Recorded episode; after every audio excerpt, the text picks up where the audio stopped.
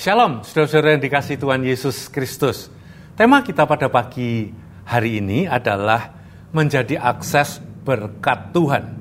Saudara-saudara sekalian, kita semua sebagai orang-orang percaya dipanggil dan dipilih untuk menjadi akses berkat Tuhan di mana pun saudara-saudara dan saya berada. Artinya, ketika saudara-saudara berada di, sebuah tempat atau di suatu tempat, apakah itu di pasar, apakah itu di pekerjaan, apakah itu di kampung, di tengah masyarakat, atau di kota saudara dan saya, Tuhan itu hadir melalui saudara dan berkatnya dicurahkan. Amin. Karena banyak sekali orang-orang di sekitar saudara, apakah di pasar, di kampung saudara, di tempat pekerjaan saudara, yang tidak percaya kepada Yesus, Sebaliknya mereka masih mengandalkan kekuatan mereka sendiri.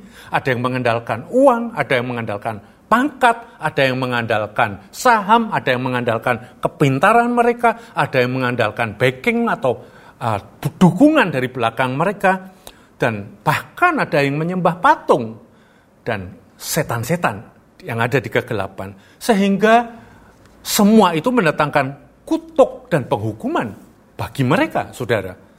Nah, saudara, Tuhan pernah menyetop kami saat kami makan siang di tempat kami berada. Tuhan berkata, lihatlah sekelilingmu berapa orang yang percaya kepada Yesus.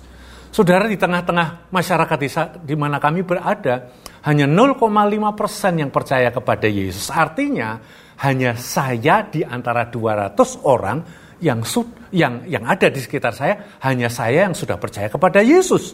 Nah saudara-saudara sekalian, kita dipanggil di tengah-tengah orang-orang yang belum percaya kepada Yesus.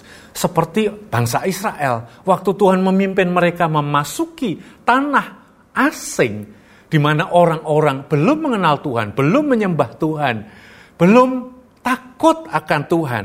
Tuhan memberikan sebuah perintah yang sangat jelas, yang tertulis di Keluaran pasal 20 ayat 23 sampai 24. Begini uh, bunyinya, janganlah kamu membuat di sampingku Allah perak, juga Allah emas, janganlah kamu buat bagimu. Ayat ke-24, kau buatlah bagiku mesbah dari tanah dan persembahkanlah di atasnya korban bakaranmu dan korban keselamatanmu, kambing dombamu dan lembu sapimu. Pada setiap tempat yang kutentukan menjadi tempat peringatan bagi namaku, aku akan datang kepadamu dan memberkati engkau. Saudara-saudara sekalian, ayat 23 Tuhan memberi peringatan supaya bangsa Israel tidak hanyut dengan orang-orang yang belum mengenal Tuhan tersebut tidak menjadi sama dengan mereka yang menyembah dewa-dewa asing, bahkan patung-patung buatan tangan manusia. Artinya,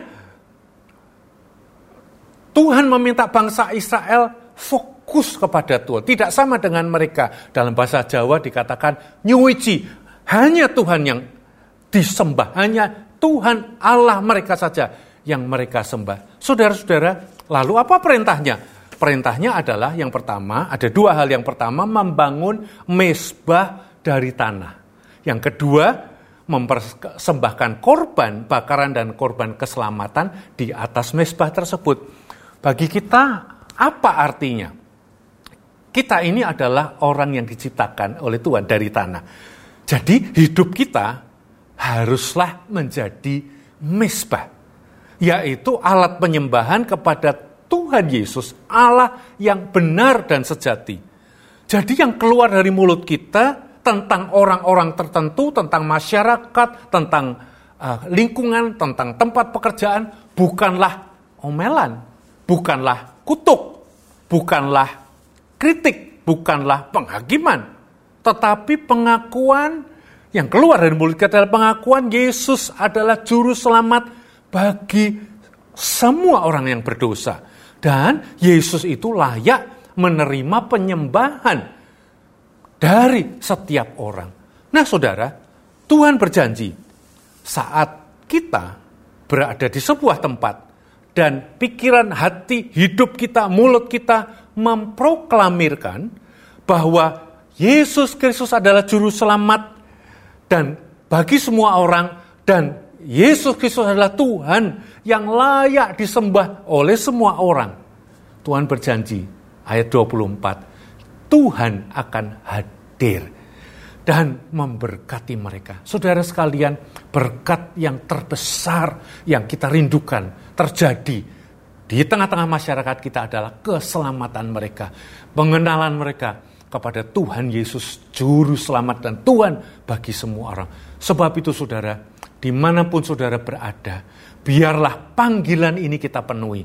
Hidupmu adalah mesbah yang keluar dari mulut kita, bukanlah keluhan kata negatif, tetapi ucapan bibir yang berkata, Yesus, engkau adalah juru selamat bagi semua orang.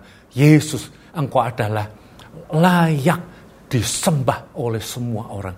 Dan Tuhan berjanji, kalau kita melakukan perintah Tuhan ini, dia akan datang dan memberkati mereka. Amin. Tuhan Yesus memberkati kita semua.